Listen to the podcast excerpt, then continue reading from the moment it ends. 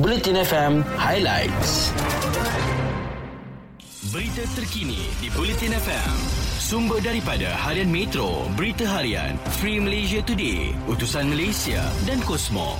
Varian Omicron virus COVID-19 tidak menyebabkan pengidapnya hilang duria bau seperti varian Delta.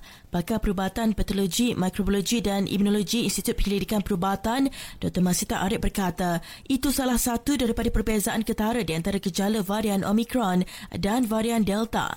Tambah beliau lagi gejala dialami pengidap varian Omicron lebih singkat iaitu kurang 5 hari berbanding varian Delta. Berikutnya seramai 270,000 kanak-kanak di bawah usia 12 tahun dijangkiti COVID-19 di antara Julai hingga Disember tahun lalu. Timbalan Menteri Kesihatan Datuk Dr. Noh Azmi Ghazali berkata, dalam tempoh sama, seramai 63 kanak-kanak di bawah usia 12 tahun meninggal dunia akibat COVID-19 manakala kajian daripada 14 hospital kerajaan di seluruh negara mendapati 174 kes sindrom keradangan berbilang sistem kepada kanak-kanak dikesan. Ke perkembangan lain akibat Berang tidak diberikan wang untuk membeli dada. Seorang lelaki memukul dan menendang bapa tirinya di bahagian muka serta dada hingga cedera di kampung Ruat Dian Kedah. Mangsa dibawa ke hospital Lian dan mengalami bengkak di bahagian telinga kiri akibat kesan tumbukan suspek. Siasatan mendapati suspek seorang lelaki mental dan memiliki kad orang kurang upaya mental yang disahkan isteri mangsa. Beralih ke perkembangan luar negara, Indonesia merancang untuk mengurangkan tempoh kuarantin daripada 5 hingga 3 hari kepada pelancong sama ada warga asing atau warga negara yang mendapat suntikan penggalak.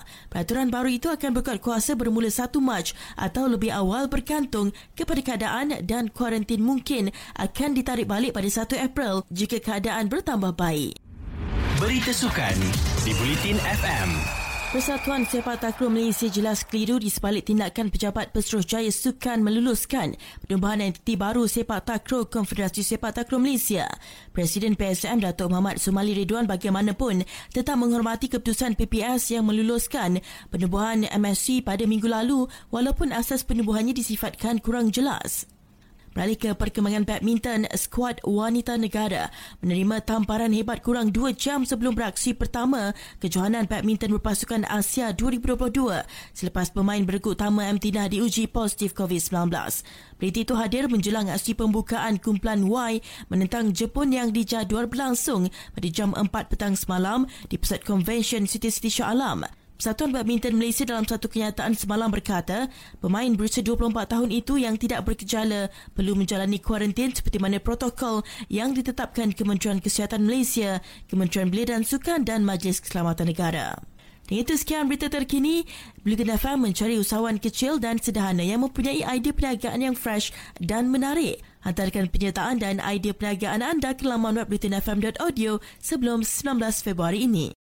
Ikuti berita-berita terkini di Bulletin FM.